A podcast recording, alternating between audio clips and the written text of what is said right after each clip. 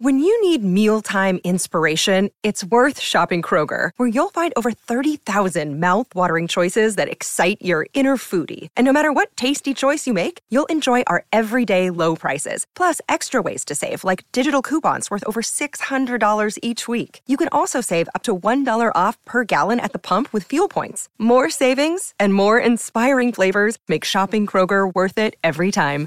Kroger, fresh for everyone. Fuel restrictions apply.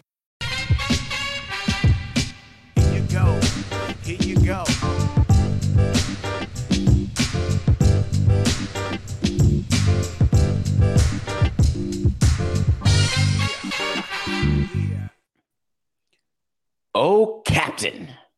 Nothing personal word of the day. It is Thursday, August 17th, 2023. Welcome to Nothing Personal. And we are channeling Dead Poet Society. Oh, Captain, my Captain. We are starting the show today with history that is being made here in New York, and it is history of the wrong kind. The New York Yankees are in some kind of trouble. While the rest of the country may revel in that fact, there's a whole lot of people here in New York, if you walk the streets, who can't believe what they're witnessing, feeling as though it is total catastrophe. I wanted to put it in perspective and I wanted to mention and discuss who should be doing what to stem the tide. When your team is supposed to be good and they're bad, you start with different levels of excuse making. First, you start with the GM giving the vote of confidence to the manager, talking about how he feels about his club. He is ready and excited because they've got the pieces in place to turn it around. When that doesn't work, you get the manager to go out and say, Man, this is frustrating. This front office did everything they're supposed to do. We've got the players in here that are supposed to do it. There's plenty of time left in the season. Don't panic. We're together. We've got this. When that doesn't work, you get the players to start chirping. But when you get a player to talk about a season, you have to be careful. You have to choose the right player. In the Yankees instance, it's got to be Aaron Judge. Aaron Judge, who signed the $360 million nine year deal at the end of last season. Aaron Judge, who broke the record for home runs as a Yankee and in the American League last year, 62 of them. Then re signed after flirting with other teams, wink, wink, re signed. And on nothing personal, we said, that's great. Their offense is the same as it was last year, except worse because Judge cannot have as good a season. They did nothing to catch the Astros. Their offense is a problem. But their payroll went up, their responsibilities and obligations went up, and God knows they got a great pitcher in Carlos Rodon. We're excited, ready to go for the season. When it all falls in the crappa, Aaron Judge is supposed to stand up as captain and talk about things that he's doing and that can be done. He's new at this, so we're going to help him. First, I'm going to tell you what he said, then, we're going to tell you what he should have said. He has spoken two nights in a row. Two nights ago, when the Braves beat the Yankees 5 nothing, Aaron Judge came out and said, What it comes down to, we're not showing up when we need to, especially down the stretch right now. And we've gotten every opportunity to keep ourselves in the race, but we're not capitalizing on what we need to. So the theme is that he looks around that clubhouse and views the players as capable enough to win, but caring enough not to get the results.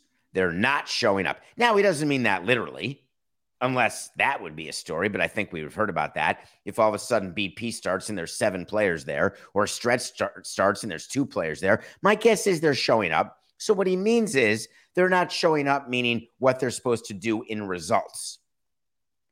Then that's what you say. Is it the fact that the results are not what you expected them to be, but the effort is there? Or are you saying the effort's not there? Because if you want to say the effort's not there and you're the captain of the team, if you're going to go public and say that the effort's not there, you better have a team meeting and tell your teammates that privately and tell them that this is going to be the message that we're going to give publicly. Because when you're leading a group of men, you better understand what you're doing publicly.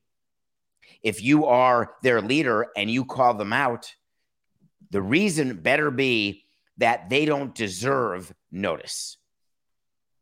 But when you've got a team of veterans who have long term deals where the makeup of the team next year is going to be damn similar to the makeup of the team this year because of contracts, and you want to maintain your leadership status, you better communicate with your team in advance if you're going to say they're not showing up.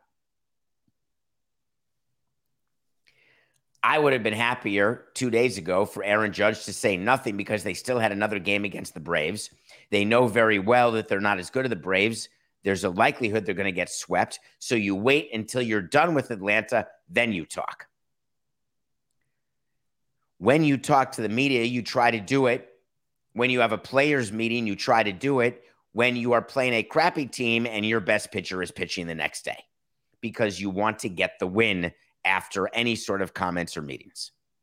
So instead, the Yankees play the Braves. Again, the Braves are one to two favorites. And for the third game in a row, the Braves beat the Yankees. This time it was a much closer game, 2 nothing instead of 5 nothing. Yes, that's back to back shutouts. And then Aaron Judge spoke again. And he said, I think it kind of weighs on some guys because guys try to go in there and do a little too much and get that big hit and hit a three run homer with no one on base uh oh. Now they're talking like a 90 loss team.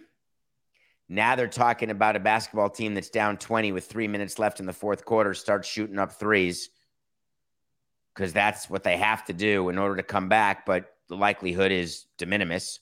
Or you're down 18 in the third quarter, plenty of time to come back. You take bad shots, you get yelled at by your coach because there's still plenty of time to play your game and get back in the game. In football, when you're down three touchdowns in the second quarter, you don't abandon your game plan. Execute your game plan, get one in before halftime. You're down two touchdowns. Make sure your defense can hold them, and you've got a chance to win the game. You don't need to do 50 yard post patterns on first down, second down, and third down, and then not punt on fourth and 10 from your own 25 because you're down in the second quarter or third quarter. So that's his point when you're down eight runs and no one's on base, you're supposed to be getting on base. And it reminded me of many, many times that I had been in the clubhouse talking about this very thing because it is very common, except it's a results based argument. And what I mean by that is when you're down by six runs in the ninth inning and somebody swings on an 0-2 pitch in a ridiculous, non-choked up, I need a home run swing. You say to the player, you know, we are down six. Really, what we needed you to do is to get on base. And sometimes the player says, and the agent says, but wait a minute. A home run's good for stats. It's good for arbitration, good for free agency. And then we're only down five with no outs and no one on we had a different view in our front office, which is rallies, back to back hits, station to station, get two men on, double the man. You still got a man on second with no one on. The type of pressure that you are putting on the opposing team who's got the lead in the eighth or the ninth or any late inning. We always wanted a rally versus a solo homer to start the ninth when you're down two, as an example this may sound unpopular, but hear me out. When we're down two in the ninth inning, we always rooted for our leadoff guy to get on base, not to hit a solo home run. When he did hit a solo home run, we say, All right, we're down one, we're starting the ninth. But when the closer's there and they've walked a guy or given up a single or a double, it just feels different than when you've given up a home run and you get to start fresh as the opposing team's pitcher. So we did not like the pitcher to start fresh. We wanted a rally. But of course, you teach the players when you're down four runs and there's two on, a three run homer, it's nice, but we need you on base. So Aaron Judge saying, trying to hit a three run homer with no one on base, what he's saying is everyone's pressing. Or what he's saying is everyone is strategically inept. All of that is a poor reflection of both Aaron Boone and Aaron Judge. When you are the captain of the Yankees and you have been named the first captain since Derek Jeter, it is incumbent on you to make sure that you strike the right chord at the right time every single time in the clubhouse and in front of the media, on the field and in front of the media, in front of the media and in front of your teammates. This is Aaron Judge's first true test as captain of the Yankees. He must be incredibly frustrated, although the entire room is likely frustrated and embarrassed. So, one of the approaches he could have used was there, are, there is no better group of guys. This clubhouse is as together as any Yankees team I've been a part of.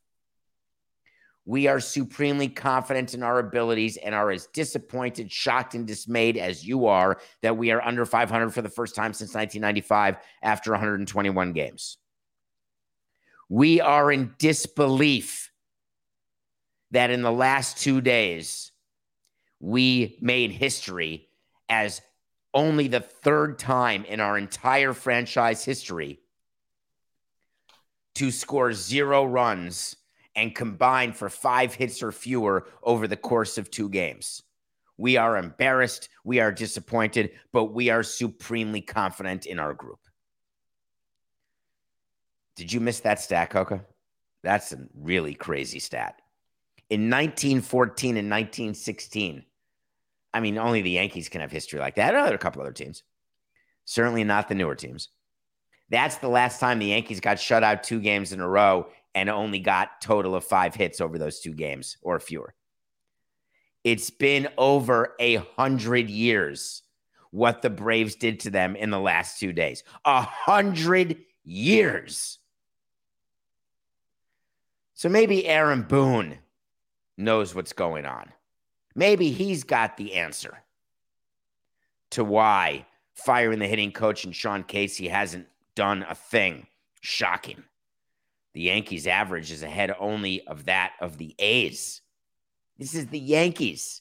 The Yankees are hitting like 230 as a team. Gleyber Torres is leading the team, hitting 265. Don't be fooled into thinking Aaron Judge is hitting 281 because as a front office, we don't care that Aaron Judge is hitting 281 because he doesn't even qualify to win the batting title, which means his average doesn't mean anything. It's not a big enough sample size. We don't care we focus on stats of qualified players. So maybe Aaron Boone is going to take care of it. Aaron Judge tried. Maybe it's Boone. Boone says, I get it, looks bleak, and I don't want to even suggest that we're in a position to even talk about a streak. We've got to fix our own house and get going. But there's a lot of season left, and we've got to look at it that way. Hell yeah, Aaron we love feeding the manager stats like there's 25% of a season left. We've got 40 games left. We go 30 and 10. Boom. We're a 90 win team.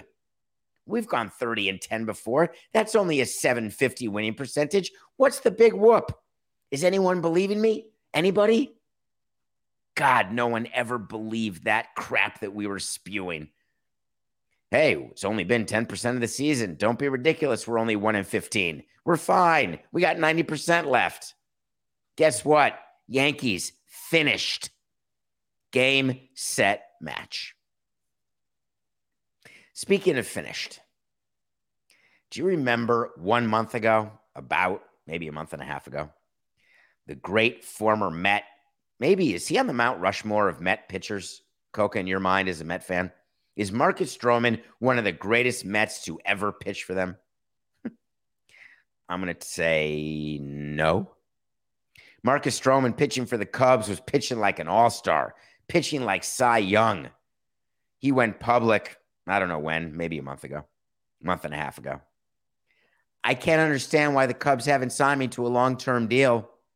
I mean, I want to stay here and I'm ready, and I've got an opt out, and I'm going to opt out, but I want to re sign. And everyone was saying, My God, Jed Hoyer, you stink. Tom Ricketts, you're cheap. Theo, where are you? Oh, you abandoned us. How could you guys not be signing Stroman? And I would say to you, and did say to Coca in preparation of a show one day that it didn't make the air because it got edited, not edited out. We just didn't get to it. Don't sign a player at his height. Marcus Stroman is not a $30 million pitcher by any stretch. He got hurt again. He was ready to come back yesterday. And then he got hurt again. So I was brought back to that feeling.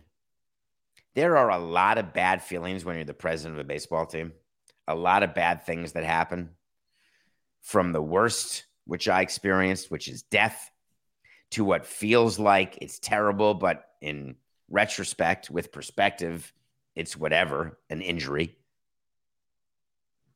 to crimes, to arrests, to lack of revenue, to disappointments there's a lot of downside.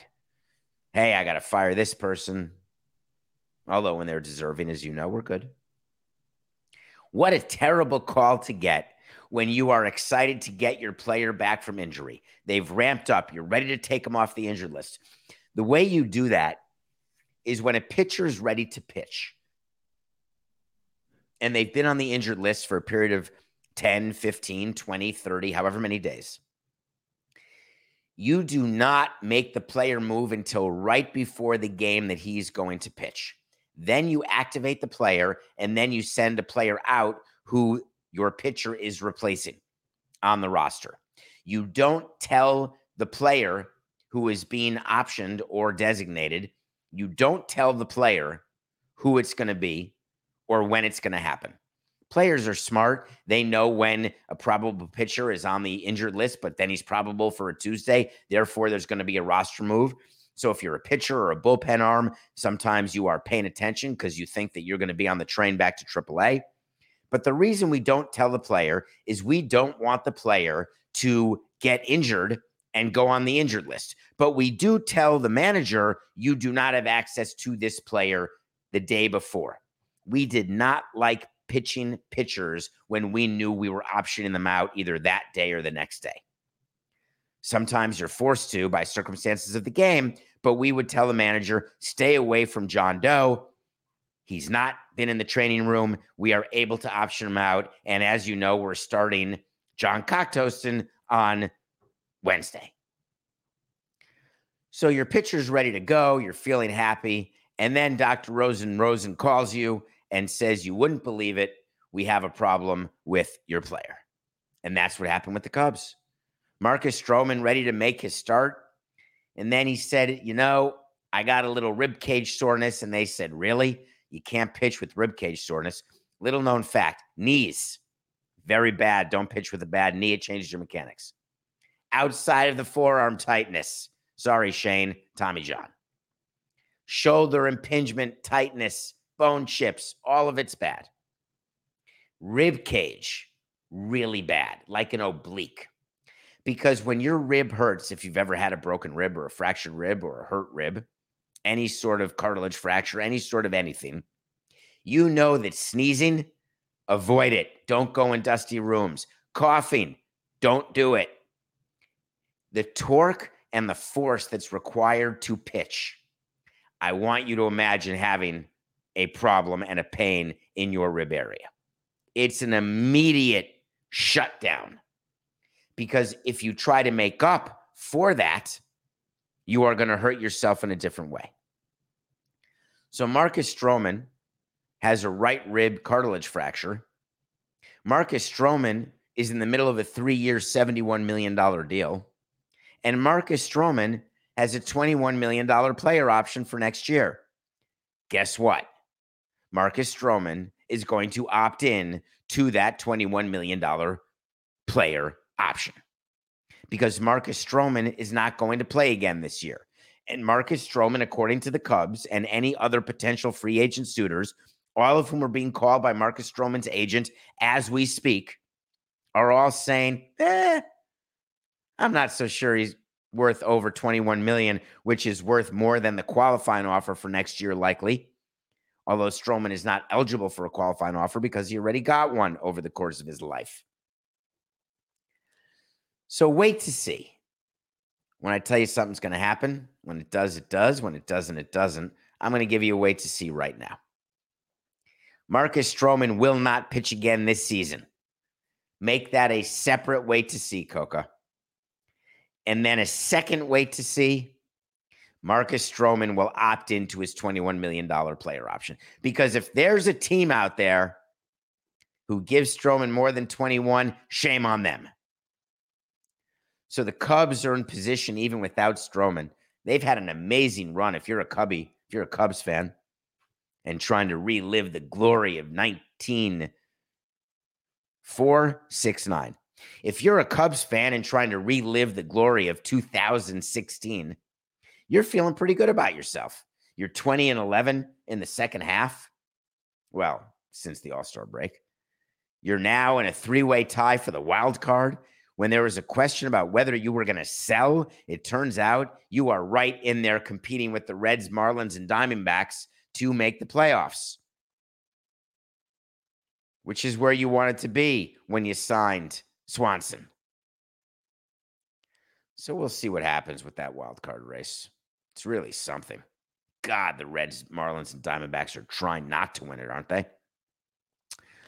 All right, Coca, let's take a break. When we come back. I watched a movie that we have to talk about, and I've got a horrific update. Not life or death, but a sad, pathetic, angering, frustrating update about the Michael Oher situation.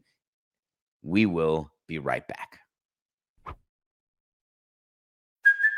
Hey, it's Kaley Cuoco for Priceline. Ready to go to your happy place for a happy price? Well, why didn't you say so? Just download the Priceline app right now and save up to 60% on hotels. So, whether it's Cousin Kevin's Kazoo concert in Kansas City, go Kevin, or Becky's Bachelorette Bash in Bermuda, you never have to miss a trip ever again. So, download the Priceline app today. Your savings are waiting Go to your happy place for a happy price.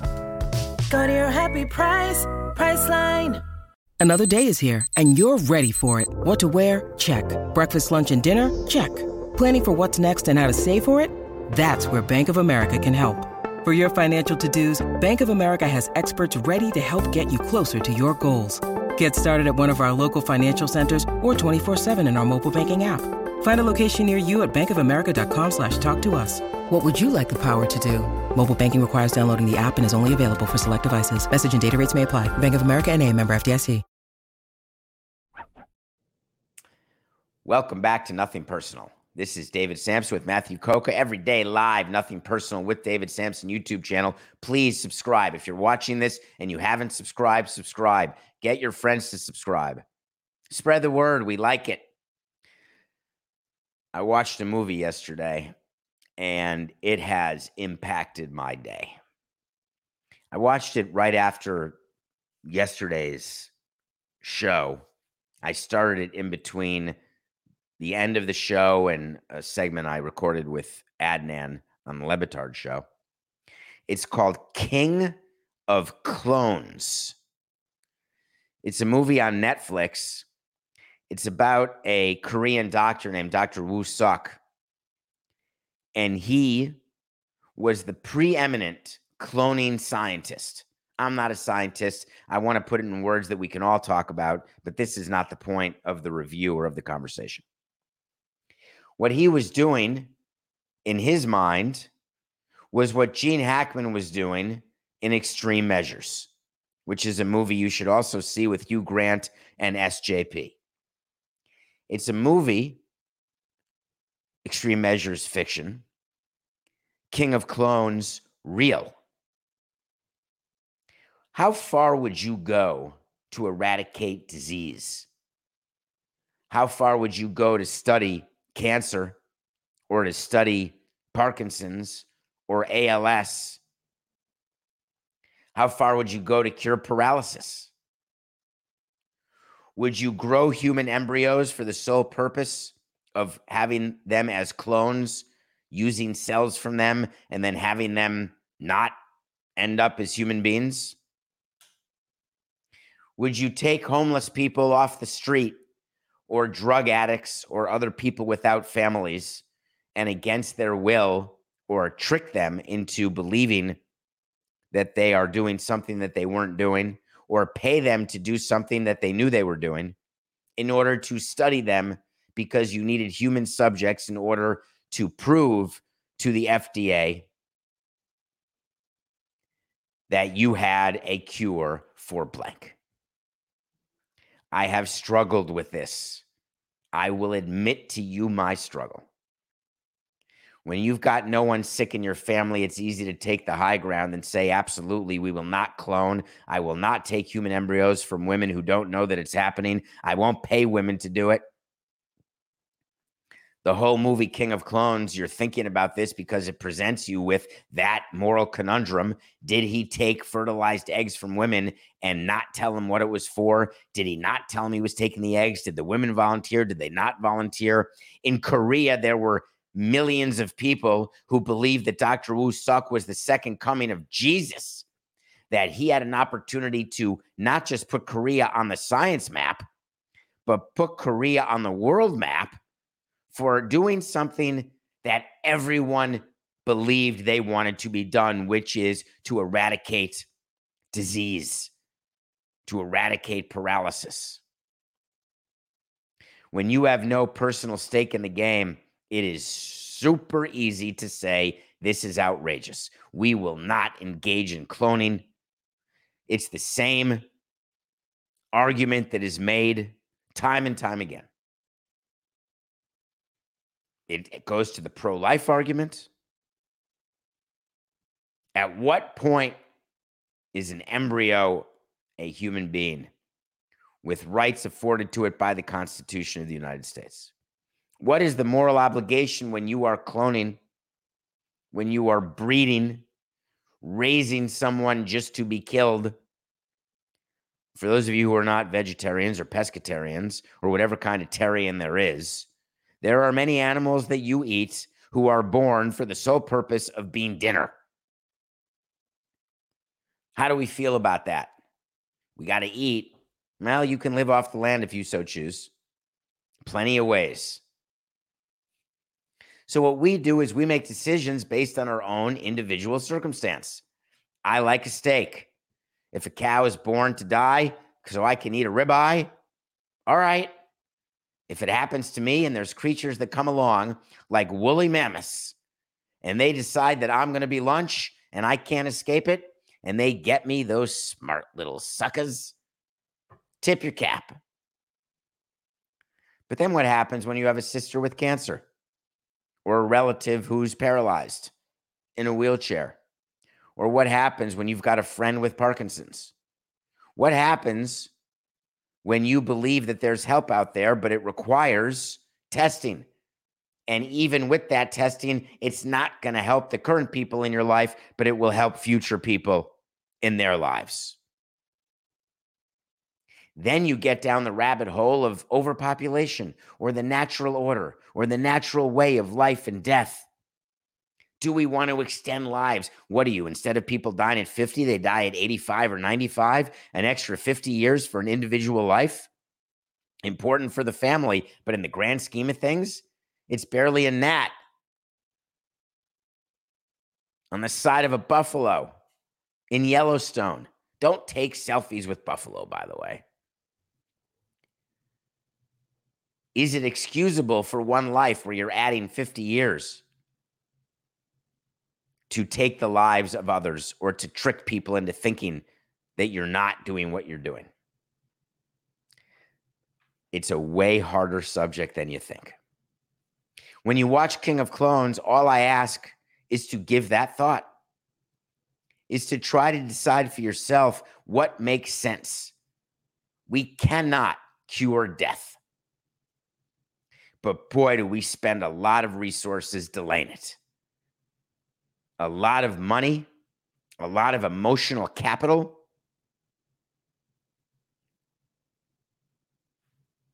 I don't know. I guess I would do anything for family if that's what they wanted. I would do anything for myself if that's what I wanted. If I had a quality of life, I'd want to live forever. So, yesterday, just to tie up this review,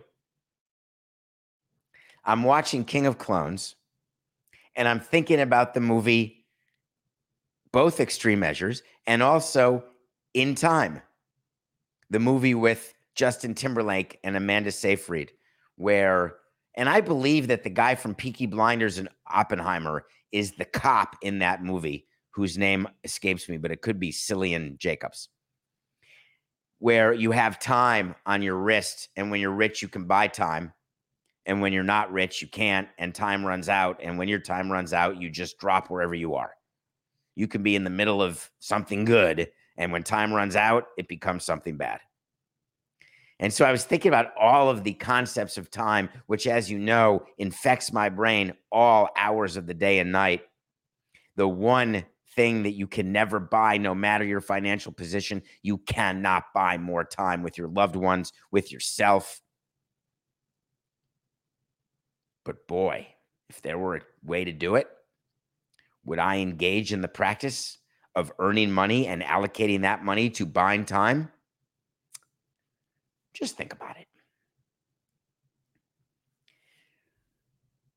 All of the good stories that are out there, we all want to believe are good. I get it. You don't want to think that your hero has warts you learn stuff about your friends, about your parents, about your family.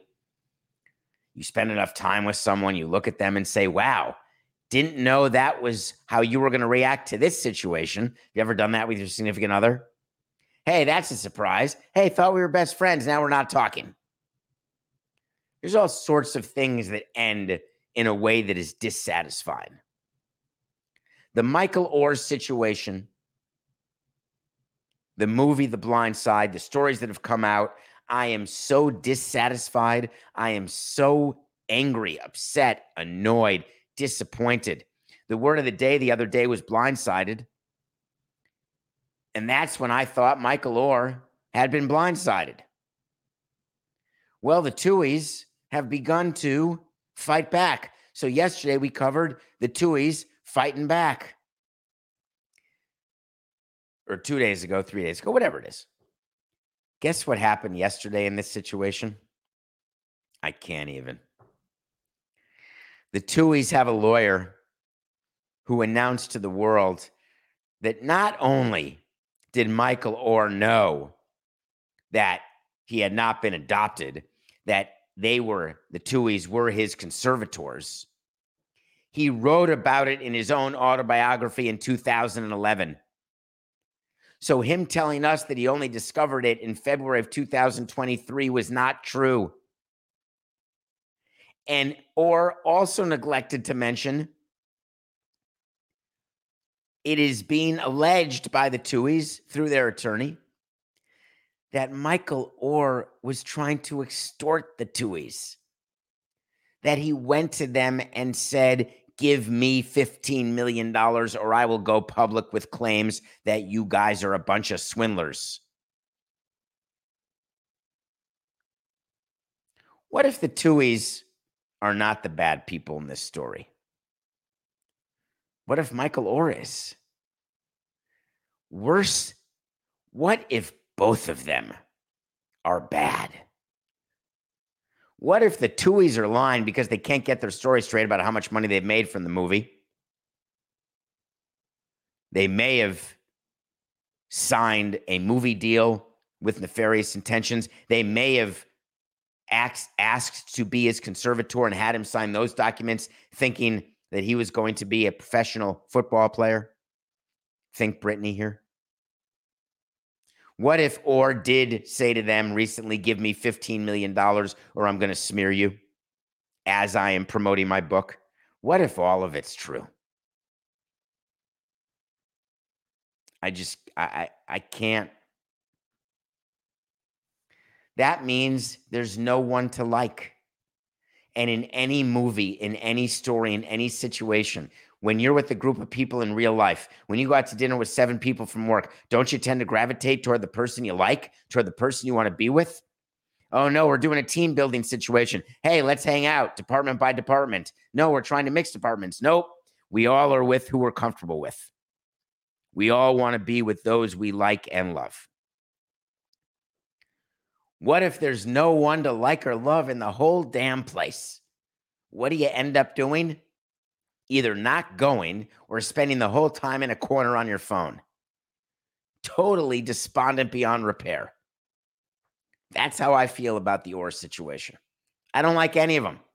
I don't want to be around any of them. I don't want to hear about any of them. I don't want to root for any of them, even though I spent years rooting for Oher and following his career and loving the blind side.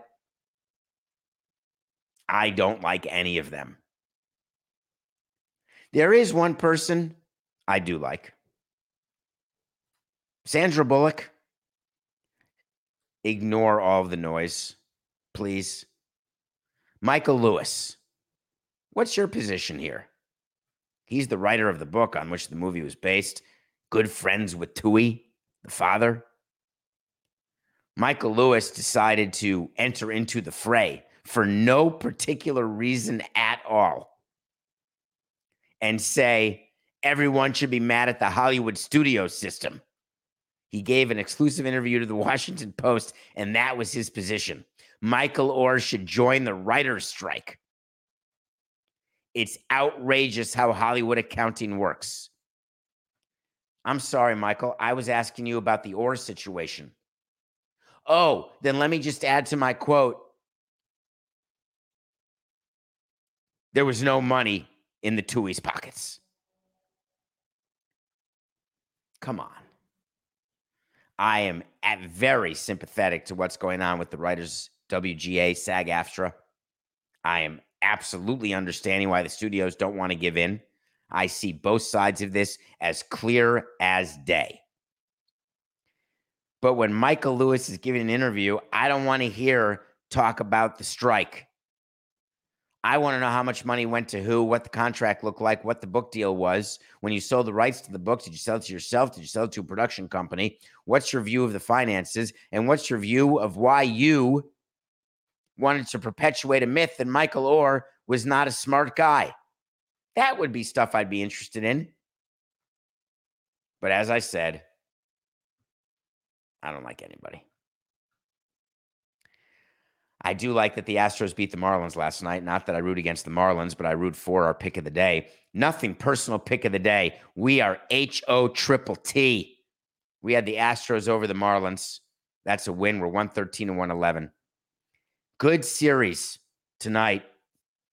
Diamondbacks and Padres. Zach Gallen, who could win the Cy Young, is going against the Padres. The Padres are not as far out of the wild card in the National League as you'd like to believe, but they're not going to win it.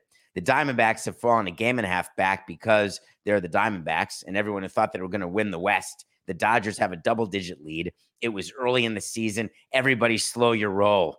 The Diamondbacks are 9 and 21 since the break, a game and a half behind Cubs, Reds, Marlins. Hard to climb three teams. Oh no, we're only a streak away. All right, if you're a streak away, guess what? Start now.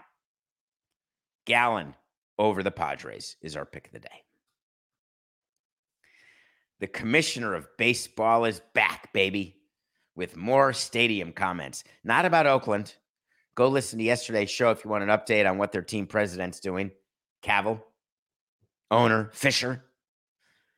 We've talked about the Brewer Stadium situation, the Orioles Stadium situation. Guess what? We've got another stadium situation, and we haven't given it enough love, and it's the Kansas City Royals. We've talked about it over time. Their owner is a guy named John Sherman, no relation to Bruce. Sherman has been very open with the fans in Kansas City, and I love Kansas City. Great city, great people. There's great people everywhere if you find them. So when I say I don't like anyone, I want to re- not retract it, but I meant in the Oher situation. Although people around me who know me and love me may think that I really don't like anyone, but that's not true. I'm a totally normal, nice guy. Do you believe me? So they Sherman would take your temperature, the anti Chris Farley from Tommy Boy. He wants to stick it, the thermometer up the bull's ass. Doesn't want to take the butcher's word for it, wants to know what you think, has a couple of sites in mind. And they're going to announce next month where they're going to replace Kauffman Stadium, which site. They are furiously negotiating with both. They're trying to figure it out. It's going to be a huge, huge investment by the owner, but they want public money. Make no mistake. And the way they want public money is that the tax that was levied in order to renovate Kauffman Stadium, which was supposed to sunset, they want to keep that tax going.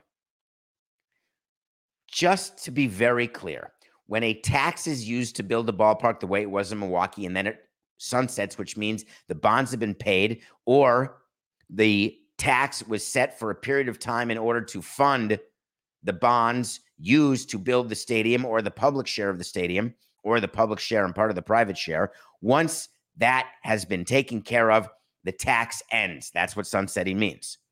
So people, when they're paying taxes, aren't paying that. If you decide to reinstate it, start it again, guess what?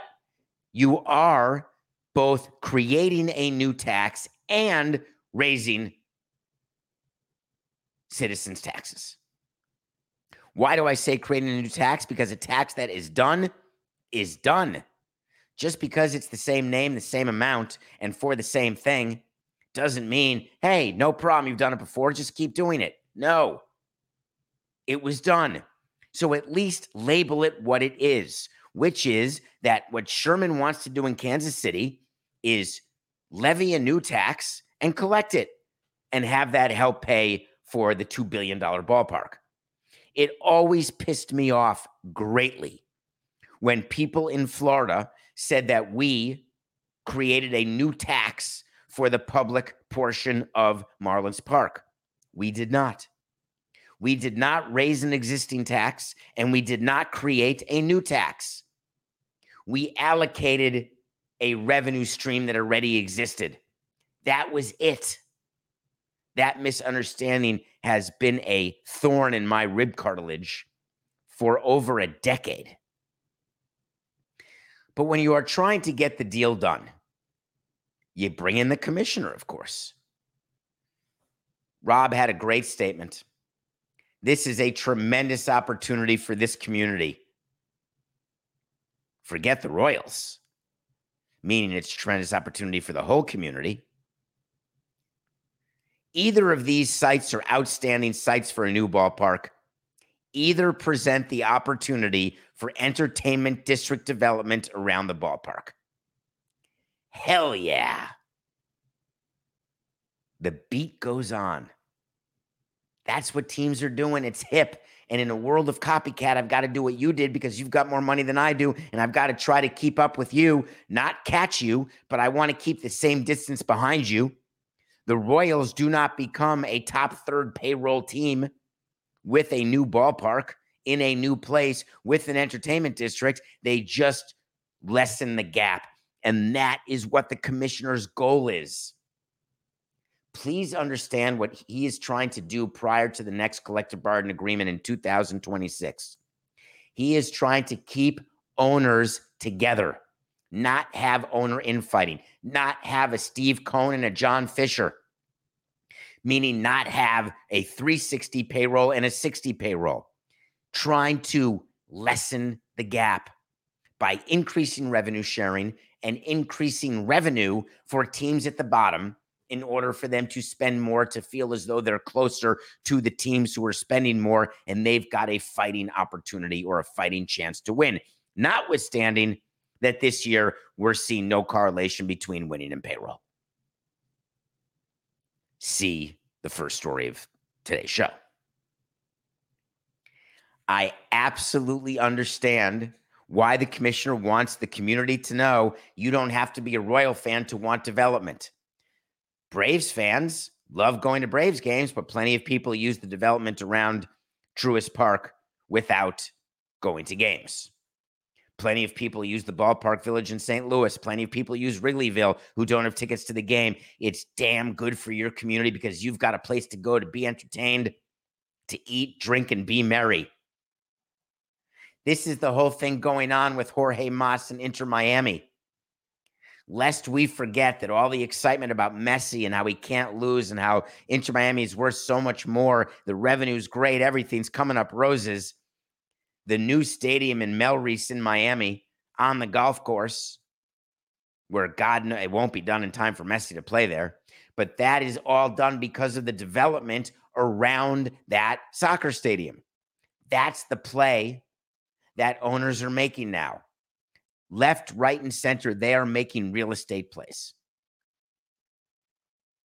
The Royals announced that they will have their stadium done in 2000 for 2028. And then he went to talk to you about all the jobs that are going to be created, all the economic development, all the labor income, the economic output. These are all keywords used by team presidents and owners when they want to get public financing for a stadium because it gives cover to politicians. Yes, I'm voting to make a rich man richer and I'm giving a tax break to a billionaire. But for all of my constituents out there, I'm getting you jobs. I'm putting you in a position for you to have a better life, not for you to be like an owner of a team, but to be the best you can be and to potentially lessen the gap between you and the class above you. Sound familiar? Same arguments, same concepts. Will it work? It's just business. This is nothing personal.